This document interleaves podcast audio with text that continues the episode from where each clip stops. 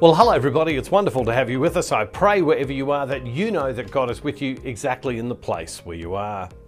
Well, we're in the final days of this series called Living in Victory. And we've been talking in these couple of days about some of the struggles and the hardship of, it, of living in victory. And we started yesterday with a message that I couldn't complete. Uh, and, and, and I said that I would pick it up again today. And so, if you want to watch what we said yesterday, that links on to where we are. Uh, if you're watching on your telephone, you can go below, look at the Explore tab. If you're looking on a computer, go to the right and have a look under the Explore tab, it'll be there. Or if you're watching in YouTube or somewhere else, uh, Facebook, you can go to this address on the screen, our website, and look for daily devotionals, and you'll find them there.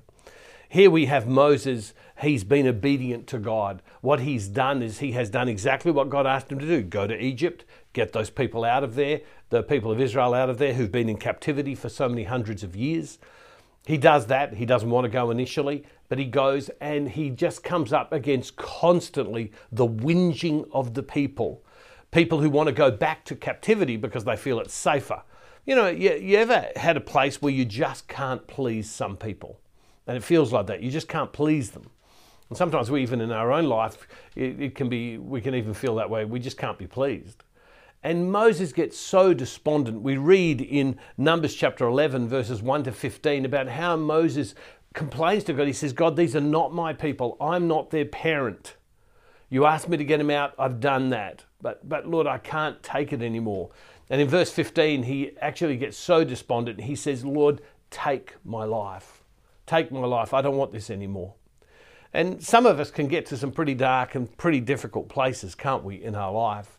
Uh, whether it be our finances, our health, our family, uh, the things that we achieve, the dreams that remain frustrated and unfulfilled within us.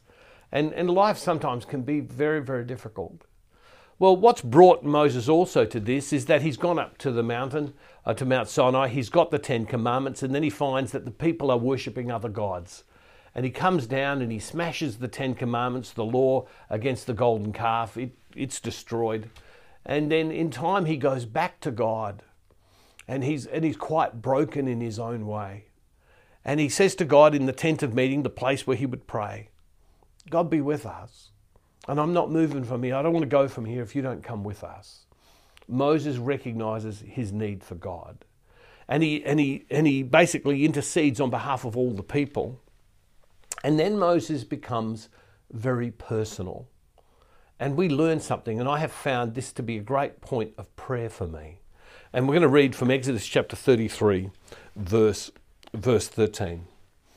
He says, Now, if I've found favor in your sight, if you're looking at me, if you see me, show me your ways Another translation says, Show me your presence. Another translation says, Show me your face. So again, now if I've found favor in your sight, show me your ways, your presence, your face, so that I may know you and find favor in your sight. Consider to this nation is your people. He doesn't forget the people. And God says to him, My presence will go with you, and I'll give you rest. And he said to him, If your, pre- if your presence will not go, Moses replies, do not carry us up from here, for how shall we be known that uh, I have found favour in your sight, I and your people, unless you go with us? In this way we shall be distinct, I and your people from every people on the face of the earth. I spoke on this recently that the thing, the only thing that we have, the things that is distinct, is it is God that's with us. That's the uniqueness of what it is to be Christian. God is with us.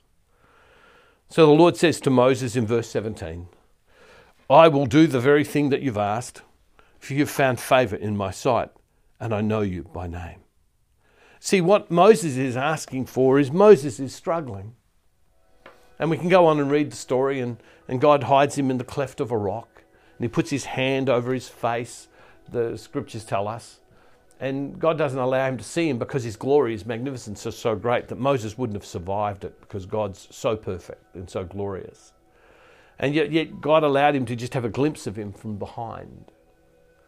And, and what God, Moses was looking for was Moses was looking for security. because he, you know, he, what he was looking for was assurance. I want to feel secure. I want to feel assured that I'm doing the right thing. You ever felt that way? You ever felt that way in your life where you stop and you go, I, want to feel secure. I want to feel assured. I want assurance that I'm doing the right thing. I, I'm good where I am. The other thing that he was after was he was after comfort. And where that comfort would come from was from an encounter. An encounter. He wanted to have the comfort, he wanted comfort to know I'm doing what God has asked me to do because I've seen the Lord, I've experienced the Lord in my life. And what he wanted was to be consoled. And, you know, and where does, where does consolation come from? It comes from company. And he's turning to God and he says, God, will you be my company? Will you console me? And so, so, so effectively, he's asking that, that he would feel secure because he would be assured, I'm doing what God has asked me to do. He would experience the comfort of God because he would have encountered God. I've heard God's voice, I see him. He would feel consoled that that pain, that struggle, that hardship, that suffering that he was going through would come because he had the company, the presence of God with him.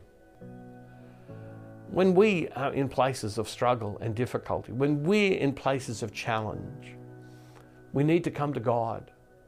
And, and in our own way, we need to pray, God, show me your face. God, show me your presence. Lord, allow me to see you. I pray that very often. Lord, let me see you. Lord, let me experience you. Let me know you because, Lord, I need, I need comfort. I need that comes from encounter. I need the security that comes from being assured that I'm in the right direction. I need to be consoled because, because sometimes life is just so painful. That comes from your company, your presence with me. My prayer for you today as I read the so many prayer requests that keep pouring in, the people who send private emails to us, the people who comment below, uh, below the videos, so many of us are in need of saying to God, God, show me your face. Show me your presence. Show me who you are. It's a formula we read in the scriptures, and I want to encourage you in your prayer. And I don't want to, I don't want to mess it up with a lot of words today. Moses was in trouble. Moses was at the end of his tether. So what's he do? He goes to God and he says, God, can I see you? Can I have an experience of you? So that I would be comforted, that I would feel secure, that I would feel consoled. There are some of you today. Why don't you pray to the Lord? Lord, may I experience your presence. May I know you with me right here in this room right now. Loving Father, we give you thanks and we give you praise because you are so, so good. Allow us to experience you exactly where we are. Lord, many of us need you. Lord, we've got dreams. And Lord God, we don't know how to get there. We've got challenges of resources that we need to fulfill the things that we want we think you want us to do and be. But we don't know how to get there. We have health issues, Lord God, that we don't know how to overcome. Lord God, we have financial struggles, but we don't know how to overcome. Lord, we've got relational difficulties that we don't know how to put the words together, how to change hearts. We don't know how to overcome. And we're living with that. And in many cases, some of those things are not going away. Just like the people of Israel didn't change. Not straight away. And Moses needed strength to be strong, to experience comfort, to feel secure, and to feel consoled that came from an encounter with you to be because he was assured by you and had your presence, your company with him. Be with us today. And may we experience you right now as we pray. And Father, we make this prayer in Jesus' name through the power of your Holy Spirit. Amen. God bless you all, everybody. See you tomorrow. And don't forget, wherever you are, God is never far from you.